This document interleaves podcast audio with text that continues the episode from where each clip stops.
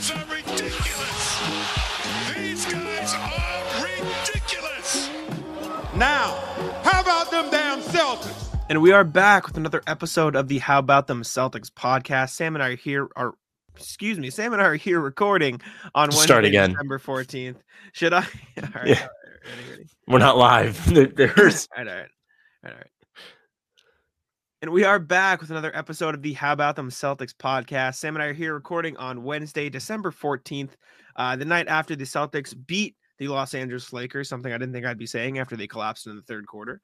Uh, before we jump into Celtics talk, I did want to say to you, Sam, Sam, I know you are a fan of some TV shows. I actually watched a TV show you mentioned that you watched. I Mm? watched the first episode of what is it called? The Sex Lives of College Girls. Mm, I yes. I watched like the first episode and a half. oh, Very intriguing. Very yes. entertaining. All right. Look at that. I I'm right. Every every single person I know that watches that show loves it. You Ev- described I- it well. You It's described it well. fantastic. Mhm. Everybody everybody I know that watches it likes it. I I discovered it last winter with a few friends from the news station. We're all at uh buddy's apartment building Mm. and his apartment building was super nice. Like it had like a theater room, like like in the common area, almost like like dorms on a college campus. Yeah. And so we're in there and we're using the smart TV and HBO's on there. So we go on HBO and that was one of the free to watch things. So we watch it. And it's like four dudes, and we're all just sitting there with our feet up in the theater room watching this teeny bopper girl show. And it rules. We're like, oh my God, this is so great. And I go home and I watched like the next three episodes. Like I just I was hooked. And they're in the second season now. I'm waiting for the back half to drop. I watched Mm. the first four and I said I want to watch the next four all at once. So I'm waiting for it to be over. Yeah. Yeah. I'm uh like I said, I only watched the first episode and a half, but it's entertaining and, and it's not something I want to watch with like something in the background. Like I'm I'm watching the show SWAT right now, and I Mm. do that while I do work, and I kind of do both at the same time. But I I, I need to find the time just so I can watch it because it's funny, it's entertaining. That is that is a Uh, so- full full attention type show. yes, You yes, got to sit and enjoy it, take in all the tea, Exactly. right? Exactly. I need to pay attention. There's so it, it moves so quick. Like in the first two episodes alone, it's like whoa, what? like there's just a lot thrown at you. Um, but anyway, oh, this is a bomb. I, I'm so excited. Like I'm all Yeah, giddy yeah. now. I need to. I need All of you that up. wanted me to come on here and bitch, I'm sorry. Jack Jack has like brightened my mood. Well, we'll get into that. We can. uh Well, let's just go to the Lakers game. Uh We haven't talked since the Clippers game, but we we can kind of lump that in. Um, obviously it didn't go well, but Lakers game is what's fresh in everybody's mind.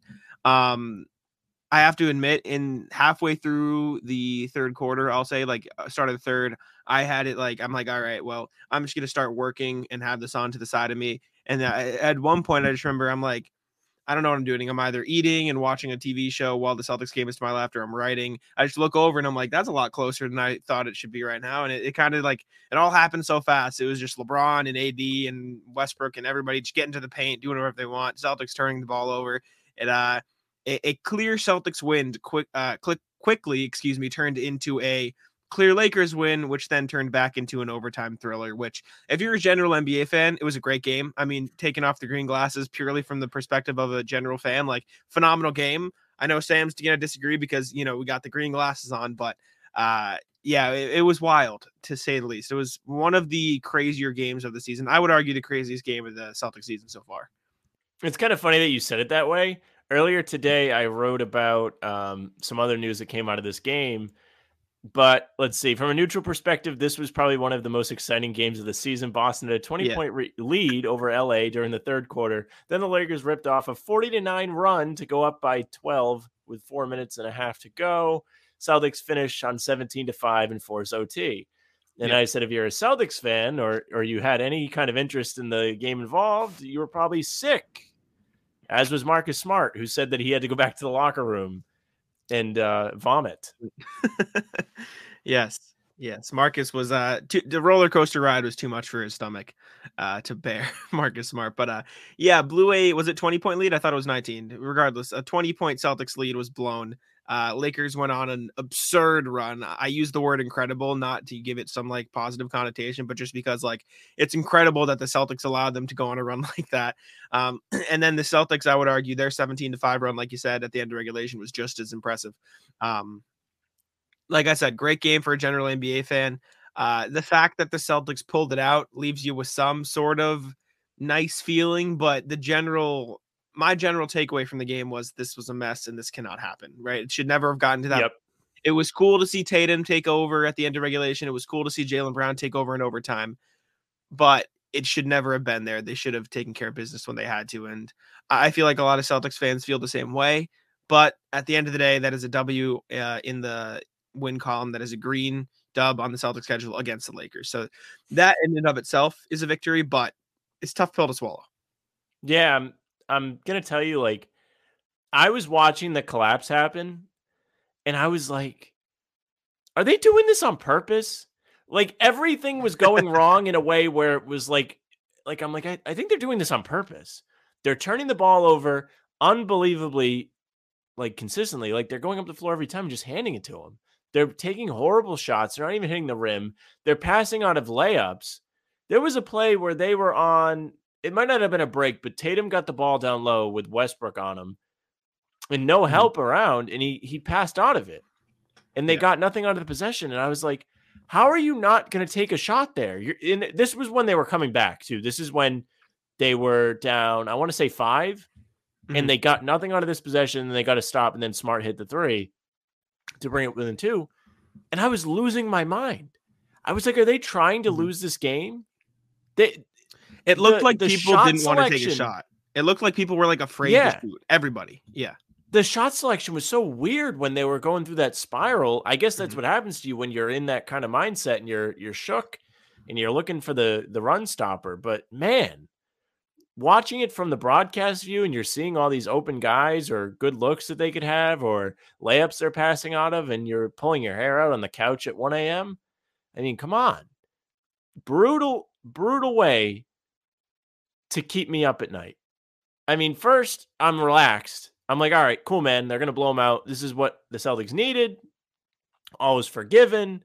They- They're just doing everything they can, running the Lakers out of their own building. Then that collapse happens, and I'm like, like that was legitimately maybe the most angry I've ever been, like watching a game, because I hate the Lakers. I hate LeBron. I hate Davis and his whiny dad. I don't like Westbrook. Like, there's so many guys on that team that are unlikable. And the Celtics are going to let Bev. them. Pat, I'm actually fine with Pat Bev, but Um, he's an unlikable dude though. Yeah. In the, NBA landscape. Sorry. out of out of all the like teams I would want to see them blow a lead like this to, the Lakers are the last. Obviously, if you're a Celtics fan, you probably agree.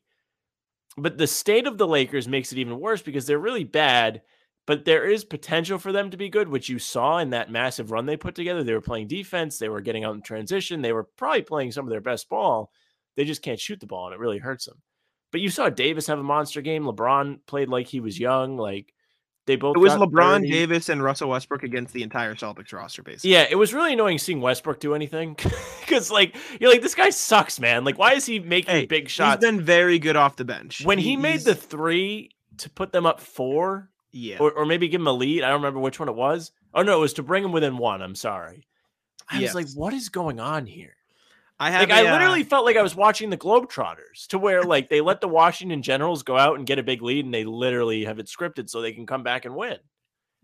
I have a buddy who I think this. might- I don't know if this is his first year watching the Celtics. It's his first year like genuinely paying attention to the Celtics, which I feel like could be the case for a lot of Celtics fans out there or Celtics Yeah, fans. the or Patriots are Patriots bad. But I, I've never known this uh, this guy's a sports dude. So like, he, but he, he like messages our group chat last night.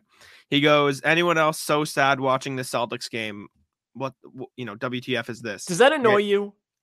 what? when people that don't traditionally care about the team act like they're real Eh. upset about it.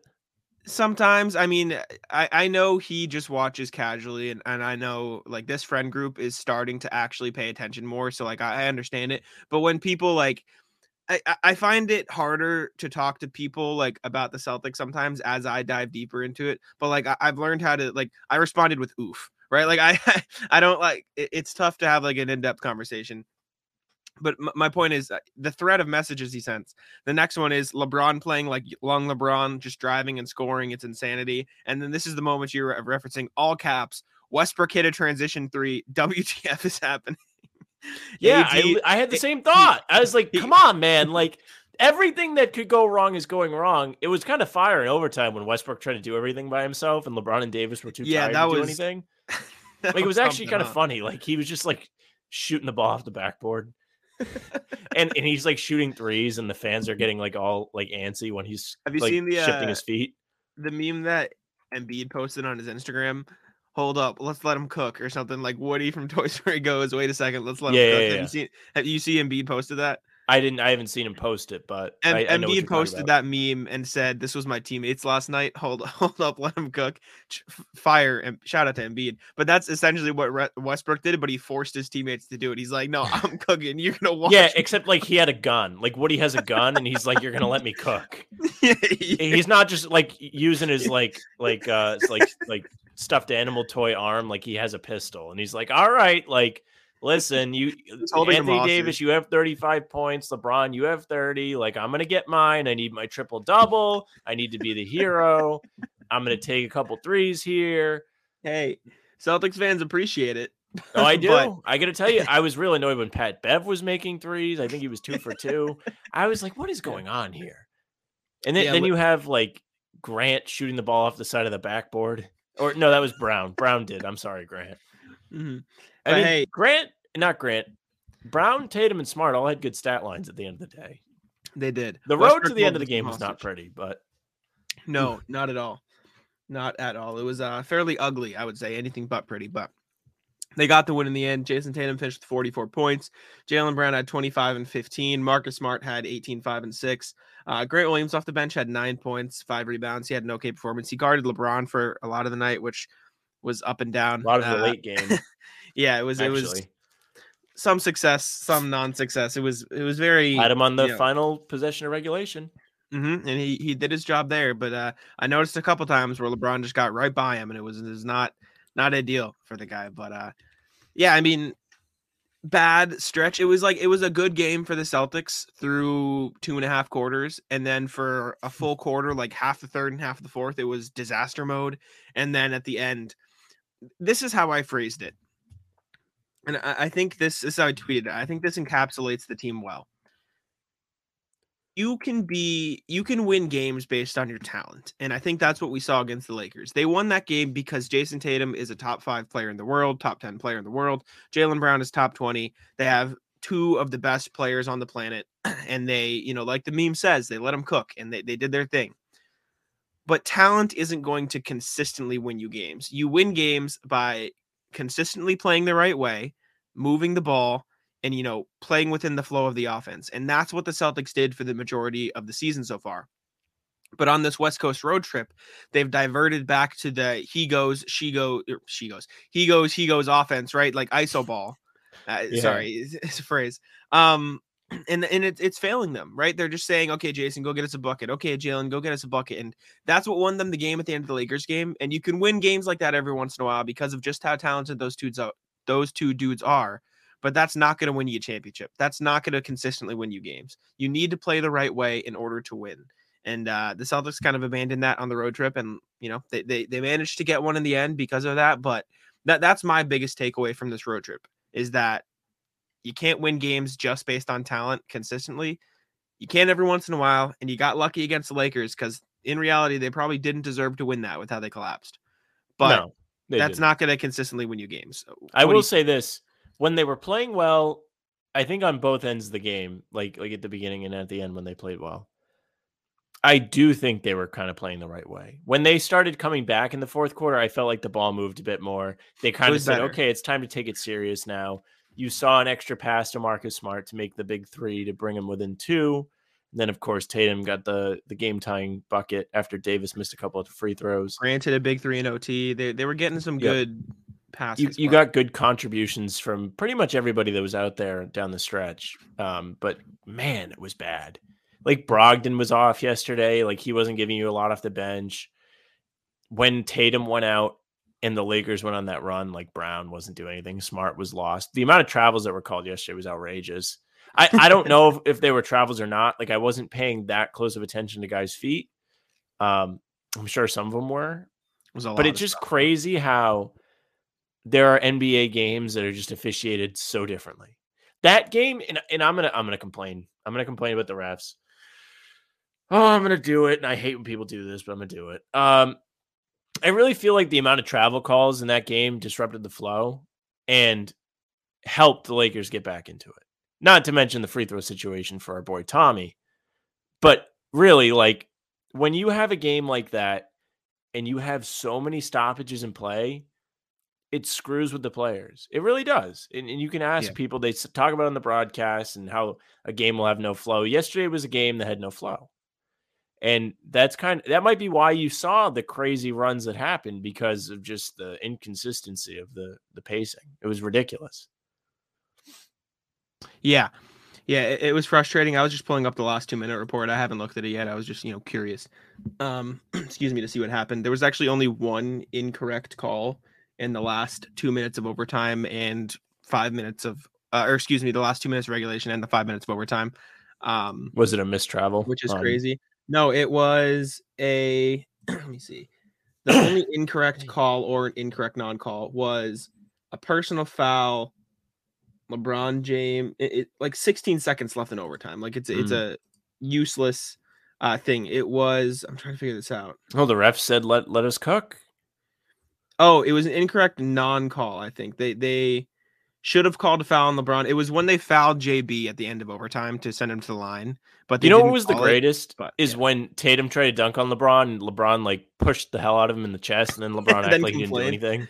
I understand what He LeBron was trying to complain and- about, Like but I was like, Yeah. oh, like maybe at a point because when when you watch it in real time on the broadcast view, it doesn't really arm look came like out he, a little. yeah. Jayson, but, But then like they showed the slow mo and he like extends his arm into his chest. yeah, yeah, yeah.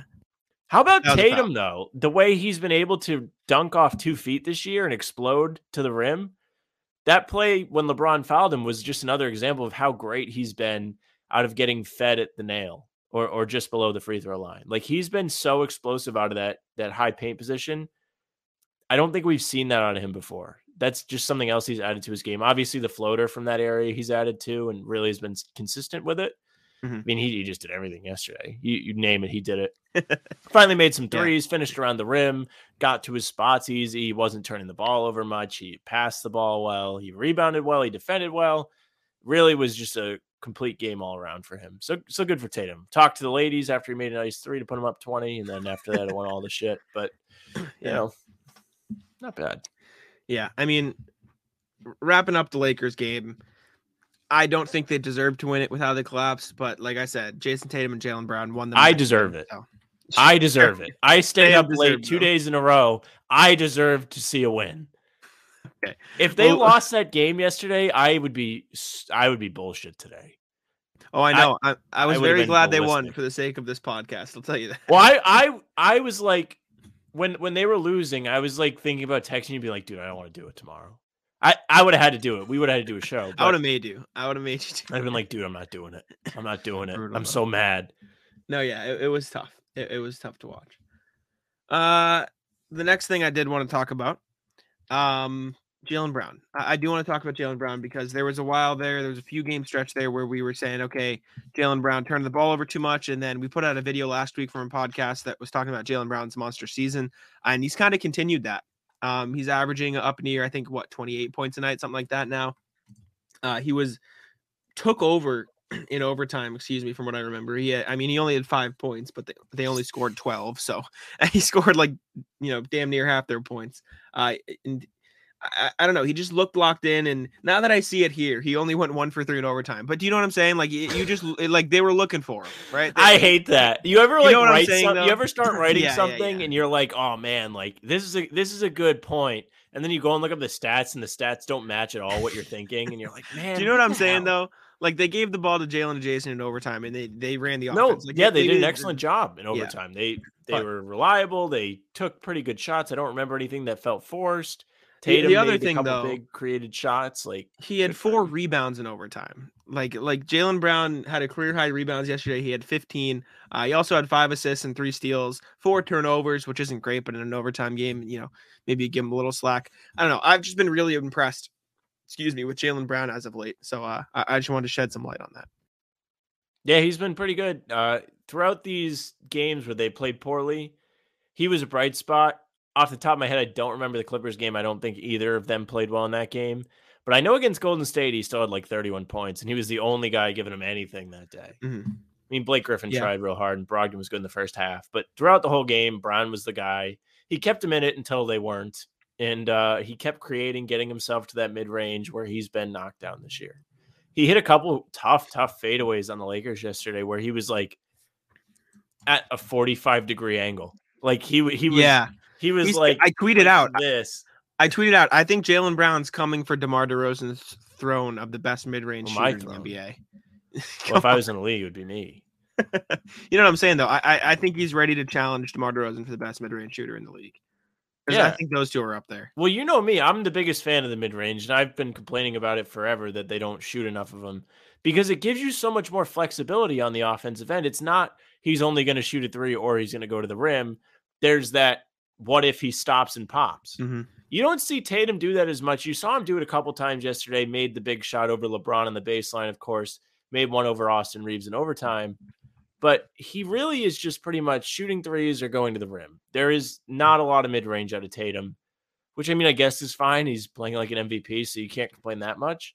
Mhm. But it would be kind of cool to see him filter that in just a little bit more. I know we're trying to talk about Jaylen Brown, but I brought it back to Tatum.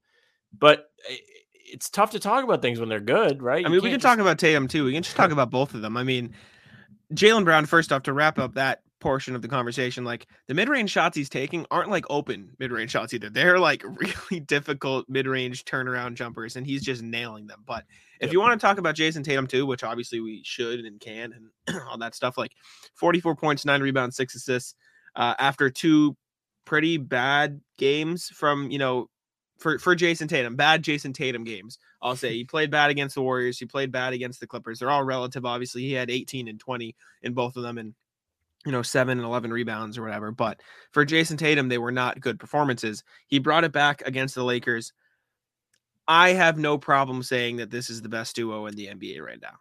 I I I think that's uh, what would you say? I mean, we don't have to like go too deep into it, but let, let's let's have that discussion at the very least, right? Like, do you think this is the best duo in the league? That's what the numbers say. The graphic during the game yesterday said they're the best scoring duo in history. Hmm. Uh, you got to win first before you start getting titles like that. But right now, I mean, there's not a lot of guys you would take over them. Yeah, sure, they just got pieced by a couple of duos. We can sweep that under the rug. Klay and Steph gave him the business, then Paul George and Kawhi gave him the business, but that's neither here nor there. Well, Yeah, let, it- let's let's go through it, right? Like, we, we don't have to go ridiculously in depth, but we can go through the teams that have a shot at it, and we can No, we can th- talk. They're probably the best. We can go, and I'll tell you that they're better than Giannis and Middleton or whoever oh. whoever else you want to throw out there. okay. My first one was actually going to be Giannis and Jrue because I think Jrue Okay. deserves that credit this season. But but you take Well, the then- Jays over that. Oh yeah. I mean, it's just tough. Giannis is so much better than just about everyone in the league. Like he's just he's just a step above everybody. but Tatum's playing the best basketball of his career. He's an MVP candidate, and Brown isn't far behind. He was in the top ten for the MVP vote. Jeez, Sam, MVP vote last time the NBA posted it as well. So Mhm. those guys are both worthy of being above Jrue Holiday, and the gap between Tatum and Giannis is not as big as the one I think between Brown and Holiday. I see what you're saying. I- I'm trying to find a graphic because I saw a graphic, excuse me, about this on uh on Twitter, and I want to pull it up, and we can do it that way because it, it broke them down. But um, yeah, okay, here I got it. Let me let me just pull it up on the screen here. Uh, let's see. All right, so. We're just just gonna dive into the conversation. The best duo in the NBA, Jayson Tatum and Jaylen Brown, obviously deserve to be on the, uh, excuse me, in consideration at the very least. And so let me make sure the image is fully viewable. All right, this is your plug to watch on YouTube instead of the audio platform because we're going to share the- share the uh, the screen right now. All right, um, this is not in any order, by the way. I don't think, or maybe it's their list of in I order, but not. these are arguably the 10 best duos in NBA. I'll read them off now. Uh, Embiid and Harden, Tatum and Brown, Davis and LeBron, Giannis and Jrue Holiday, uh, Kawhi and Paul George, KD and Kyrie, Mitchell and Garland, Morant and Bane, Booker and Bridges, Curry and Wiggins. Uh, you can interchange Bridges for Chris Paul if you'd like, but I think it's because he's been hurt this season, so they threw in Miles Bridges. Uh, excuse me, Mikal Bridges. But um, what, what what are we doing here? If you had, we don't necessarily have to go through and place them in order. I was thinking of this the other day, but I'm taking Tatum and Brown over Embiid and Harden. Yeah. I'm sure you agree. You can make an argument, I guess, for Davis and LeBron carried by Davis, but this season it's not particularly close in my opinion. Uh, I think you know Tatum and Brown they're winning. I mean, they just beat him yesterday. Don't worry about Exactly, exactly. I think it. Giannis and Holiday. once we get further down this list, but we we can move. I think Giannis and Holiday deserve their respect. Obviously, Giannis carries a a big part of the load there, but Holiday's been having a great season. Uh, they're probably top five for me, I think, in the league, but I, I'd still probably take Jada, uh, Jayson Tatum and Jaylen Brown. Uh, Kawhi and Paul George deserve the credit too. Obviously, they beat the Celtics, so it, it's it's easy to give them that credit. But I will not say this. consistently, and they're not playing as consistently. That's the biggest thing for me. They're not playing. I will say this. I think Giannis is the only player on this page that I think Tatum isn't better than right now. I don't. I don't even know if that's outrageous to say. Okay. Um, I, I there's really a couple guys No, that like he- the way Tatum's been playing this year. I, I know what you're saying. Curry, maybe I would put above Tatum. I think Curry and Durant are the only two I could maybe give you. uh, Give you Durant's close. Durant's close. I, I know Him exactly. and Tatum might be at the same level right now. I mean, uh, what outlet was? It? I think the Ringer just released their basketball, you know, top 100 Yeah. list. I mean, take it with a grain of salt. Brown was twentieth. He's not twentieth. I mean, Tatum was six, which is pretty fair ranking for him, I think. Uh, anyways, uh, we can talk about that too after. But KD and Kyrie, I'd take Tatum and Brown, but that one's, I mean, you can say it's close. They've been winning lately, so you got to give them their respect there. I assume you're taking the Celtics duo. Oh yeah. Sorry, I blanked for a second. You're good. You're good. Mitchell and Garland. I'm taking Tatum and Brown. Same thing with John Morant and Desmond Bane. I'm taking Jaylen and Jayson. Booker and Bridges. Yep. Curry and Wiggins, maybe, but no. Um, are there any duos they missed on here? I don't think so. No, because Uh, Luka doesn't play with anybody. exactly. Luka or Jayson and Jaylen. That's the question. Would, would you rather both or just Luka? Both. Yeah, man. I mean, they're, they're, just, just, playing so much better than just Yeah. about everybody. They lost to that Warriors team and in, the Clippers on Monday, but man, just about everybody else has been the fly on the windshield. It just hasn't gone well for them. Yeah. I- I, I mean, I don't really know what other arguments you could have. Like I said, I think you could argue for Giannis. I think you could argue for KD and Kyrie, uh, both LA teams. Maybe if they play consistently, you can get an argument in there. But right now, Jayson and Jaylen are, are, are playing mean, like that best duo. Let's call a spade a spade. The Lakers are 12th in the West, like Chuck said yesterday. Like, like stop, stop throwing them in every conversation. I'm saying purely as a duo. Their team stinks. but There, purely there is a duo. winning aspect to to me saying you're good. There, there Of is. course. There always will be. b- just to play devil's advocate for the sake of it, I mean, the record is not all Tatum and Brown. Yes, they're playing at All NBA, you know, MVP, phenomenal. It's very level. true. But if you put LeBron and AD in Jayson Tatum and Jaylen Brown shoes, you're going to tell me they're not a top two team in the East still? I think they would be. I'm that's I not think a they'd be on worse. Jayson and Jaylen. I think I think they'd I truly worse think too. they'd be worse, and I'm gonna tell you why. Because I agree, but LeBron requires so much of the ball, in, ball. and to be involved in everything. It would take away from the way the Celtics have played this season to where the ball is just zipping around the court. I I- don't I think you can really put LeBron on a team like that and have it work because he needs Well- to be in control, which is fine. I think he like- would work with the Celtics shooters. I mean, you put those shooters. He would work with my the point is not to argue he wouldn't that work as much as a as a cog in the machine.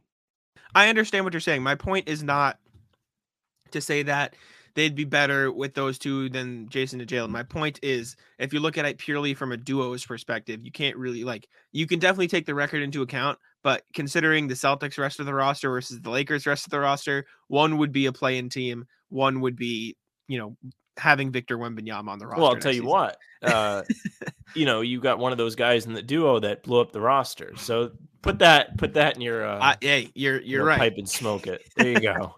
You're right. You're right. I'll give you that. All right. Uh we can move on from the best duo talk. Um we can talk about the I got Sorry, let's get to next. Okay, you got next. Go ahead. All it. right. So uh the Celtics played very poorly towards the end of this road trip. There's no doubt about it, right? The thing that I think everybody's forgetting about is Al Horford didn't play. And and that's a really important piece to have despite him not being the MVP candidate on the team or the all NBA level player on the team. He's the real only center they've had play this season. Kornet is fine in his bench role. Finish the Lakers game with Kornet. We'll put it. Yeah, You're finishing the Lakers game with Kornet. You played against the Warriors and let them get a bunch of offensive rebounds. Like you, you didn't rebound for shit in Saturday or Monday's game. Yeah. You didn't crack 40 rebounds in either game. And one of them, you only had 31. I don't remember which one, but one of them, it was real bad. They need him there for multiple reasons. You need him to rebound, you need him to be able to shoot. You saw in that Lakers game yesterday, Blake Griffin being left alone, did not take the three. Good on him. Good on him. You don't have to take it every single time. But when Al Horford's there, teams can't do that. Jayson Tatum's driving to the paint and seeing five guys. That just doesn't happen if Al Horford's out there. I mean, you can look at Anthony Davis's stat line for a reason why they need Al Horford. I Yeah. mean, like Anthony Davis is an MVP, you know, caliber player this year, but if Al Horford's there, you can't convince me he puts up 37 on the Celtics. You don't Or I'm not even done yet. you miss him. Then, going. then you have them playing drop coverage against the Warriors and against the Clippers Oh because Blake Griffin can't guard the perimeter. Al Horford can play the perimeter. Listen, Mhm. he's not going to lock up Curry every single time, but he's good enough to where you can actually have him hedge up on the screen and play defense instead of just literally letting them go over and shoot. You're just letting them take wide open mid range jump shots instead of guarding them. That's not going to win you basketball games against two of the best shooters on the planet. Come on now. If you have Horford, that's a different game.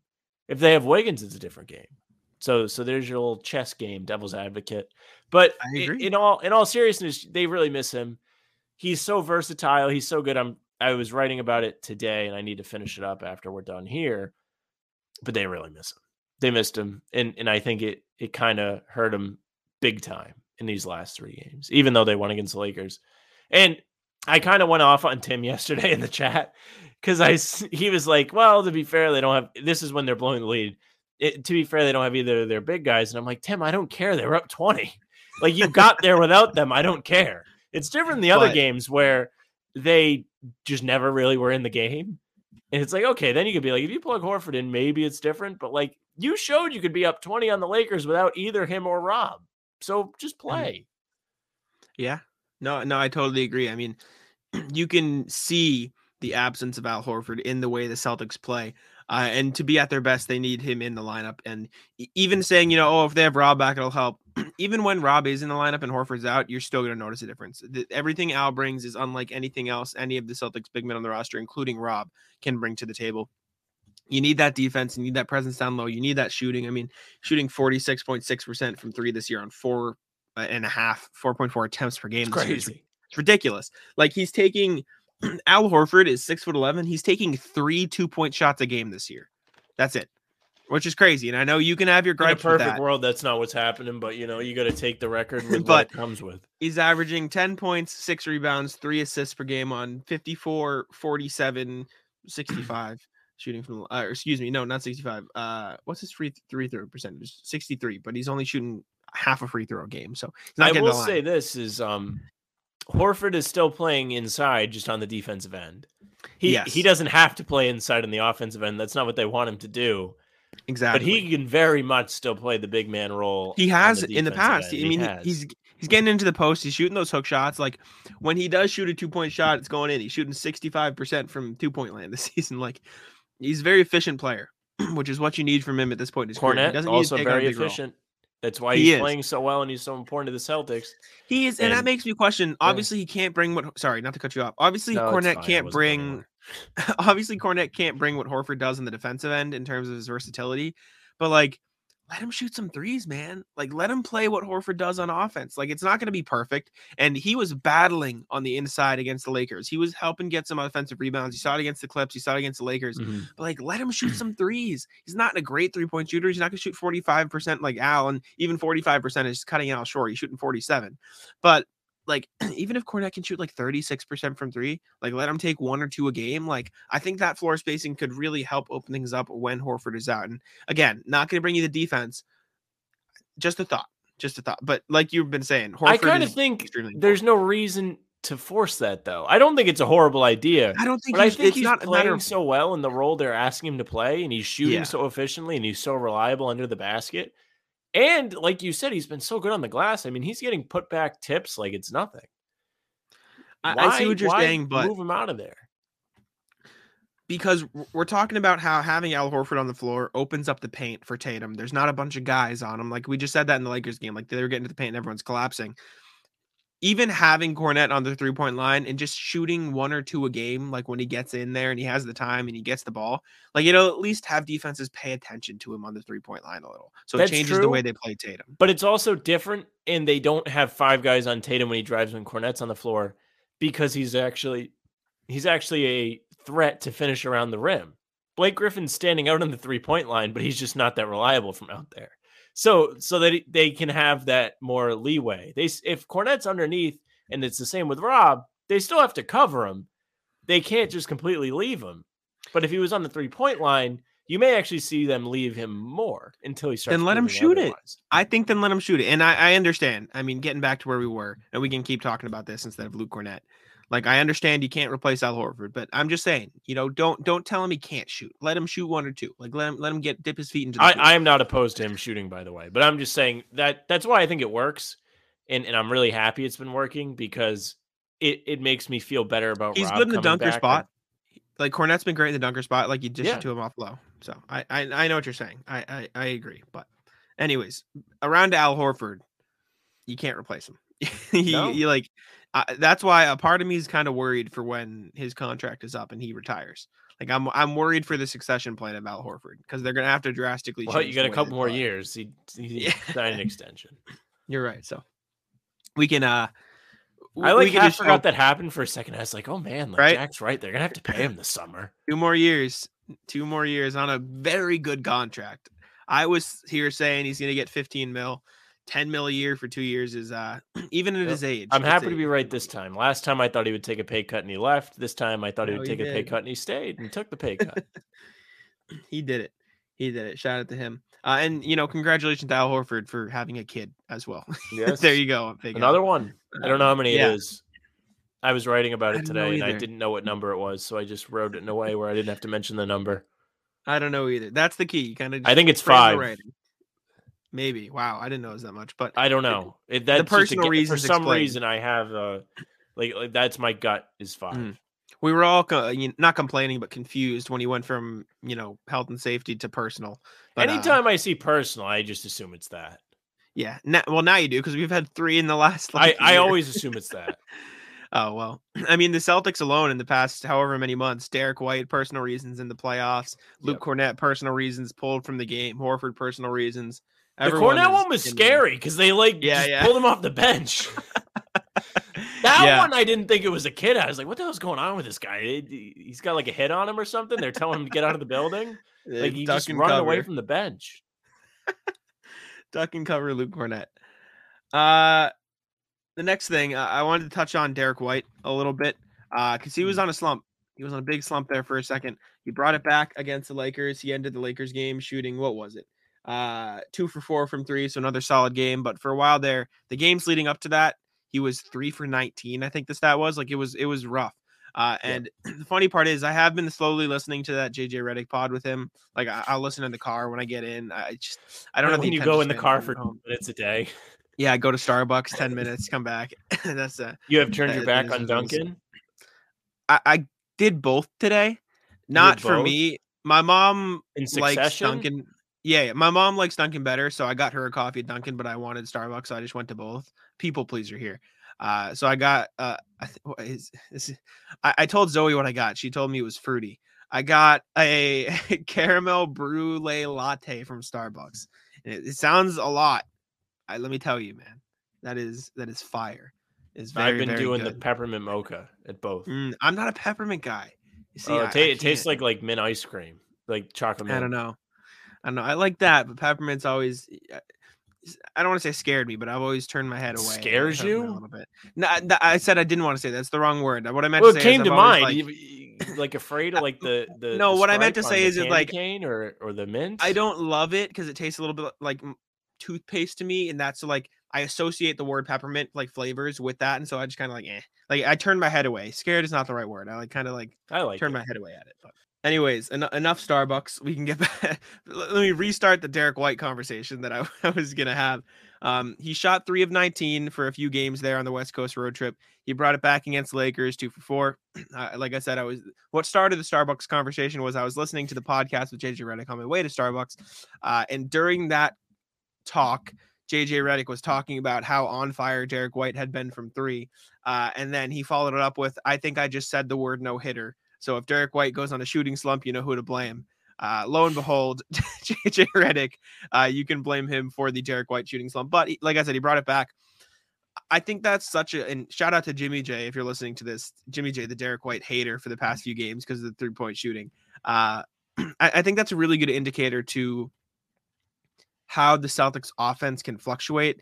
Uh, and I, I want to focus on Derek White because I think he's the perfect example. But on a larger scale, all it takes is one shooting slump for the Celtics offense to, I don't want to say collapse, but, you know, if Derek White is having an off night as the same, you know, on the same night as Grant Williams and Brogdon and Marcus Smart, like cold nights happen for every team in the NBA, but for the Celtics who rely so heavily on the three point shot and more importantly, rely on their offense over their defense on most nights, like that can kill you. And it did against the Clippers and the Warriors. And the drop coverage you talked about was a big issue too. But Derek White shooting the ball well is kind of like a I can't think of the word, but it is like a smaller example of the bigger example that is the Celtics offense. And so to see him turn it around is great. And he can do a lot of other stuff on the court, right? This isn't me trying to take a dig at Derek White. Like he handles the ball well. Excuse me. He's, he defends well. Nekias Duncan put out his, you know, quarter season awards and he was all defensive second team, according to him. So, you know, he does a lot of good things. But him shooting the ball as well as he has this year is very important. And it's not just Derek White having a miraculously good year. It's because the Celtics offense gets him open. And so if the Celtics offense is diverting back to this isolation, Derek White's not going to get as clean looks. And you saw that he's taking some tough shots. They need to get him open in the flow of the offense so he can get those clean looks. And I think his struggles speak to Celtics, excuse me, Boston's offensive struggles. So that, that was just a long-winded way for me to say that. You know what I'm saying? Yeah, I know what you're saying. It's it's really a luxury that he's stepped up so big from three this year he's shooting a career high, if I'm not mistaken, over 40%. And when he's been off, it's made a difference because he has made some big shots so far this season. He's made a lot of clutch threes, it feels like. I know against the yes. the Nuggets, he made or not Nuggets, sorry, Chicago, he made a big one when they won at the Garden to mm-hmm. make it five. With mm, I think in one of the Miami left. games, he had a big made one. one in one of those games. He might have made one against Philly even though that game wasn't mm-hmm. that close. Yeah. He he's just been really reliable and somebody you can count on and it's been different than last season because last season you didn't have that. You didn't have that reliability. He wasn't a rock like he is now. Now he's take it to him in the corner and it should be in. Hopefully that mm-hmm. shooting slumps behind him. 3 of 19 is a rough stretch. We saw Tatum go like 0 of 20 last year or the year before. Mm-hmm and then insist on taking a three for the win, which is one of the most ridiculous things I've ever seen in my life. Um, and and I'm still not over it. But Derek what White is a player this? that I don't I remember who it was against. I do know. Oh, was it the Knicks? No, I don't think it was the Knicks. was it the Heat game? It might have been one of the Heat games. Those games stand out to me. Anyway, sorry. Continue on Derek White. I didn't mean to distract you now I'm curious. But Derek White has been such a luxury, and he's someone that needs to keep shooting and, and stay confident because his role in the offense is so pivotal to how well the team can play. When he's making threes, it's so much harder for the defense to guard the team, and he has been all season. Yes, I agree. Sorry, I was just marking that for a short, you know, quickly plugging. I knew it was going to be a short. I was really trying hard. but um, my point Let's is, I, I think this is. Are you looking for the Tatum thing now? Yeah, just keep talking. I'm I'm I'm gonna find it. You're good. My thing is so excuse me, I have the hiccups today. It's brutal. Um, we're talking about Derek White as a indicator of how well the Celtics are going to play. When Derek White shoots above 40%, he's only he shot exactly 40% once and it was a loss, so we're going to discount that. So when Derek White shoots above 40% from 3 in a game, so I'm talking 3 of 7, 2 of 4, 3 of 6, 2 of 4, 1 of 2, just above 40%, the Celtics are 14 and 1 this year. Right? Right. So like pretty good when he shoots well from 3. When he shoots 33% or below, what is this? One, two, three, four, five of their how many is it losses have come when that happens? Five of their seven losses have come when he shoots 33% or below.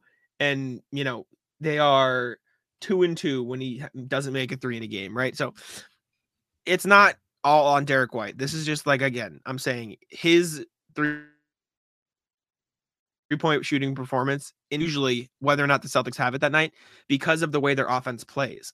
right? This isn't saying, you know, Derek White doesn't shoot well, the Celtics are to lose. Because usually when Derek White shoots well, that means the offense is playing the right way because Derek White is getting open shots. And so if the offense is playing the right way and Derek White is getting open shots, then the Celtics play well. And the Celtics win. And so that that's why I kind of look to Derek White as an indicator of are the Celtics playing the right way? Mm. Because if they are, he's getting open looks, he's making his threes. And if they're not, then they're not. And of course, there are going to be nights where he doesn't make his open threes, and that those are you know outliers or whatever. But for the most part, he's been very consistent this season, and D White deserves a ton of credit. Derek White, his top seven plus games, right? Like he's just been phenomenal. He's been a, a positive asset in 21 of the Celtics what is it 29 games they've played? He's been phenomenal this year. Not enough good things can be said about derek white so i just wanted to show starter him bench doesn't matter. He's still solid. Exactly. Exactly. So i just wanted to briefly talk about the shooting thing because he, he brought it back against the lakers and he was slumping there for a hot minute. It was uh it was rough. It was rough to watch but um uh the the last thing i have on here that i think was somewhat interesting. I mean, I have what did you learn from the road trip, but I think we touched on that. I want to talk about Blake Griffin versus Kornet. Um, because I saw some people calling for, oh, you know, this is why Luke Kornet needs to start now. And Griffin was great in these times, but I I understand the desire to run with Luke Kornet over Blake Griffin, but I think it needs to be matchup based. And I think Mazzulla needs to kind of I don't think he should just go to Blake Griffin when Horford is out, if that makes sense. I do. I do. Really? I, I, I think it's important to keep guys in the role they're usually in. So I think bringing Kornet off the bench is just something they should be doing. He's getting accustomed to coming in the game and playing in the minutes he's playing instead of getting thrust into the starting lineup and having to play with the, all the starters instead of playing with some bench guys, some starters. It okay. sounds kind of dumb when you say it out loud like that, but there really is a difference to it. He has a chemistry with the guys he's playing with all the time. Look at Grant Williams. When you put Grant Williams in the starting lineup before, I don't know, maybe like a month ago, he would do nothing. But when he would come off the bench, he'd be so great. He'd be consistent. He'd be getting to his corner and getting open looks. But when he was in the starting lineup, he was ineffective and just wasn't really getting a lot of shots at all. So I think leaving Kornet on the bench is perfect for him because he stays in his role. He gets the same kind of looks he's going to get in a normal game. And by starting Blake Griffin, you get him some run. You get a guy that's playing hard he's not going to be an all-star center for you. You saw it kind of hurt them against the Warriors, hurt them against the Clippers, but it's it's just what you have mm-hmm. to do. That, that's why he's on the team. A week ago, we were raving about it. I mean, what do you want? On? I know, I know, I know. um, I lied though. There, there is one more thing that I do want to talk about. Is it time to question Joe Mazzulla? No. Is the topic I want to talk about. No, let me explain. two though. games. No, no, no. Let me let me explain. Let me explain. I'm not saying, you know, fire him. I'm not saying, you know, do this, do this. I'm just saying for the big portion of the season, it was all Joe Mazzulla can do no wrong. Right? It was Joe Mazzulla is perfect. And I'm not saying you said this. I'm just saying like Joe Mazzulla is perfect. The offense is amazing, blah, blah, blah, this and that, this and that. and I think you've started to see some of the potential flaws. And I love Joe Mazzulla. This isn't me saying I hate him. This is just me pointing out some of the things that I think could be called into the question. Not necessarily calling him into question. Maybe that was a bad way to phrase it, but calling some of his decisions into question. First of all, drop coverage against the Warriors and the Clippers. I mean, come on. I know you don't necessarily have the personnel to play switch because Blake's in the starting lineup, but you could have tried something a little different. Run a zone. You know, run a box and one. Run, run something. You can't play not... a zone against a team like that. Hey, you can't do I'll, it. hey, all I'm saying is run anything but what you were doing because what you were doing was so clearly. It's true, right? That's true. Um, that's the first thing, right? And especially against the Warriors, against the Clippers, whatever. I mean, they were making freaking everything, anyways. But against the Warriors, the way they, they were defending, they figured it out by the end of the game where they were playing more switch and just running Grant and Tatum at the center. Should have done that sooner, but anyways like they were even trying to switch blake at one point like that's how bad it was in the drop um another thing uh is the biggest thing i've seen and keith smith complains about this on twitter all the time leaving the starters in till the like the, the last That's frame fine. of the You game. can complain about right? that. That Like- that's one thing you can complain about. That's What clearly we- on him. That's his decision. So What, what are Yeah, we it's fine. doing, Joe? Like I, he said, I, I'm trying to be a player's coach. Jaylen Brown is defending it, saying, you know, I, I thanked him. You know, it was cool for him leaving us in, letting us, you know, figure it out from there. His argument on it is effectively, um, you know, I, I want them to be prepared for late games. I, I think the Athletic put out a piece. I don't know if it was Jared Weiss or Jay King, but it, uh, saying, you know, I want them to be prepared down the line. So, you know, leaving them in in these situations will do it. But you're down 20 to the Clippers. Take them out. Like, like th- there's just no point. And I, I'm not saying it's a direct correlation because he was obviously under the weather, but playing Marcus Smart for however many minutes he played against the Clippers, maybe that that's some of the reason why he vomited the very next night. Right. And I'm not blaming Joe for Smart throwing up. That's stupid. But the point is they were exhausted by the end of that Lakers game. They had to play an overtime game on the second night of a back to back, which was enough trouble as it is. And if both of the games were close, that's fine. You deal with that. But when one of them is a blowout and you're playing the guys in the fourth quarter, anyways, Jayson Tatum at the end of last year's finals run was complaining about being tired. And you're going to run him for 37 minutes in a blowout game that was over by the fourth quarter on the first night of a back to back. And then the second one in a disastrous goes into over. Like, again, I'm not here to say fire Joe Mazzulla, but why? Like, it just, I don't get it. it I think that's the only real it's- fair it's criticism is he was leaving the starters in. I, I've bitched about it before too. I don't blame him when they lose so much. I think that's just more of Yeah. Tatum wasn't good in those games. And when you don't have your MVP caliber player playing at his high level, it's tough to win. When you don't have your starting center, it's tough to win. You have to play Blake Griffin, who can't really defend the perimeter. It's tough. Um, the team has the best record in the NBA. There's really no reason to get on Mazzulla's case besides him playing the starters too much, I guess. I, I do think that's a valid gripe, but besides that, like, what else do you want out of him? The guy was thrust into the role a month before the season. He's really done just about everything right. Yeah. We all complained that he wasn't calling timeouts, and the players seem to love it, and it seems to pay off. So you, you got to trust him to some degree, and I don't think thing. I, I understand the timeouts philosophy, but like sometimes I don't love it. I don't always love it. You got to do it right, and It's not saw- I- hurting them. Very rarely I- is it hurting them. it's not hurting them. And this is the argument I made for the turnovers because I wrote about the turnovers before they became a big issue, and maybe I'm you know some uh, genie who predicted the future, or, uh, fortune teller, or whatever you want to call it. But it's not hurting them in the win loss column, but it's hurting them in how easy these games are for them. You know what I'm saying? Like uh, letting a team go on a for pulling numbers out of my ass. Like I'm gonna make up numbers. Go, letting a team go on a Let's say 40 to 9. Sure. That, but I, I wanted to create a comparison. So letting a team go on a 20 to 5 run versus a 10 to 5 run, you know what I'm saying? Or, or a 10 Yeah. to 3 run or something. No, like, there- there's, there's definitely big differences in there. I agree, and that's why I was against it early on. I don't think it's not hurting them in the win loss column, which you said isn't always you know going to be the the answer. Not going to always be where you find your data, but at the same time. I have felt more confident in the Celtics team holding a lead than any Celtics team in a very long time. Sure. I don't feel like they're blowing leads. They're obviously not losing a lot of games. Last night was an outlier in terms of blowing the lead. I just I it's it's funny you don't think it would work like this, but they are blowing less leads when the coach isn't calling a timeout. And if that's what's going to make it work and where I don't have to sit there and worry once they get up 14, 15 points in the third quarter, then I'm all right with it. Fine, don't call a timeout. I don't care. Less less commercial breaks, less time sitting there watching the game if if I'm trying to go to bed like man, I don't I care. understand. Doesn't bother The other me. thing is, though, I think it was John Karalis who made this argument, or maybe it was someone else. I don't remember. Um, at the very least, call it a timeout to rest.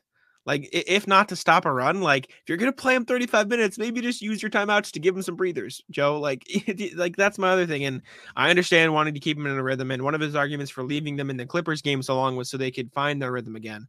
But I don't know, give him rest. And another thing that I've noticed, I don't know if you have, Before we move on, kind of worked. They came out really hot on on Sure. Tuesday.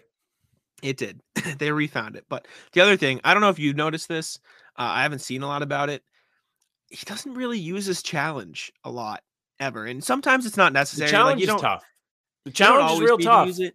I know, but like I'd rather you use it in the third quarter. It, it's it's very tough, and this is for every team. I'd rather you use it in the third quarter than not use it at all. But at the same time, if you use it in the third quarter, you can't use it at the end of the game. I don't know, like eh, like, and if if anything, just use it for the sake of using it. Even if you know you're gonna lose it, use it. Oh, I disagree. just like, well, no. I let me finish my thing.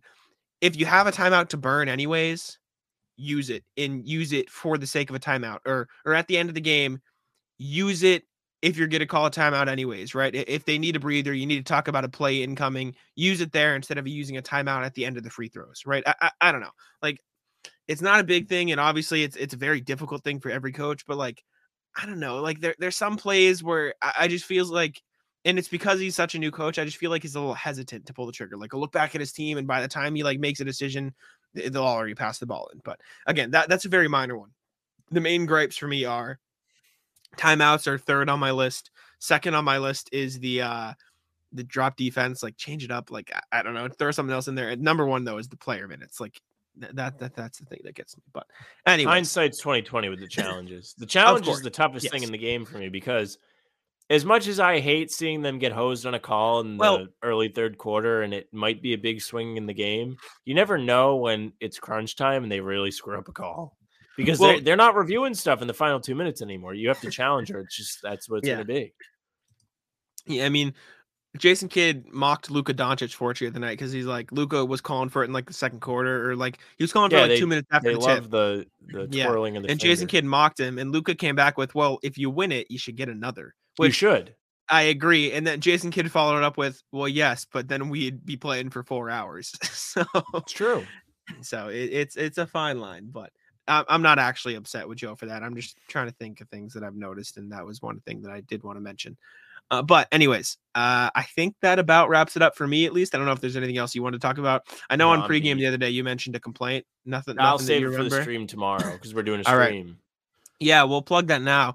Uh, we are going to start doing How About Them Celtics live. It's not going to be on the podcast feed, or, or some will just to cross promote them. But for the most part, our, our live streams are just going to be for YouTube, Facebook, uh, and other things like that. Like we're just doing a live show to connect with the audience. We have a great chat in our pregame shows, which you should also tune into. We're live on the YouTube channel 30 minutes for every Celtics game. But we're going to go live on some of these off days uh, now and again so we can, you know, connect with the audience, create a sense of community. It'll be fun. We'll talk Celtics. Uh, but yeah, check out that. Check out the pregame. Um, doing a lot of cool stuff. Check out the shorts, the videos, everything on the YouTube. We're really putting a lot of you know time into that, which is it's it's good. It's it's fun to promote. We It's appreciate y'all and the too, support. You know, we're growing. Exactly. Yeah. Uh, but yeah, I, I think that about does it. So I'll let uh I'll let Sam wrap it up. Yeah, thank you very much for listening or watching. If you're watching, you're on our YouTube channel. How about them Celtics pod or however you have it now? If you put in how about them Celtics, How about them up. Celtics? Exactly. Yeah, there you go. We we come up. You'll see us, two of us, very handsome on the sh- on the channel. Uh, make sure you leave a like, subscribe, comment, tell us we're handsome. You don't need to tell us we know. Uh, but if you're on the streaming services, you can follow us and leave a nice review, five stars, and you can get all the podcasts right to your streaming app, whichever one you use. If you want more, you can follow us on our socials at How About Them C's, TikTok, Instagram, Twitter. How about them Celtics podcast on Facebook? Make sure you leave a like there because we're putting everything there. If you don't want to use YouTube and you happen to be on Facebook, you can chat in our pre games there as well. Um, aside from that, you can follow Jack on Twitter at Jack Simone NBA. He's doing all kinds of writing, sharing it. Celtics blog pieces coming left and right. And you got me at Sam LaFrance NBA. Hardwood Houdini pieces coming out. That's it for us. Bye.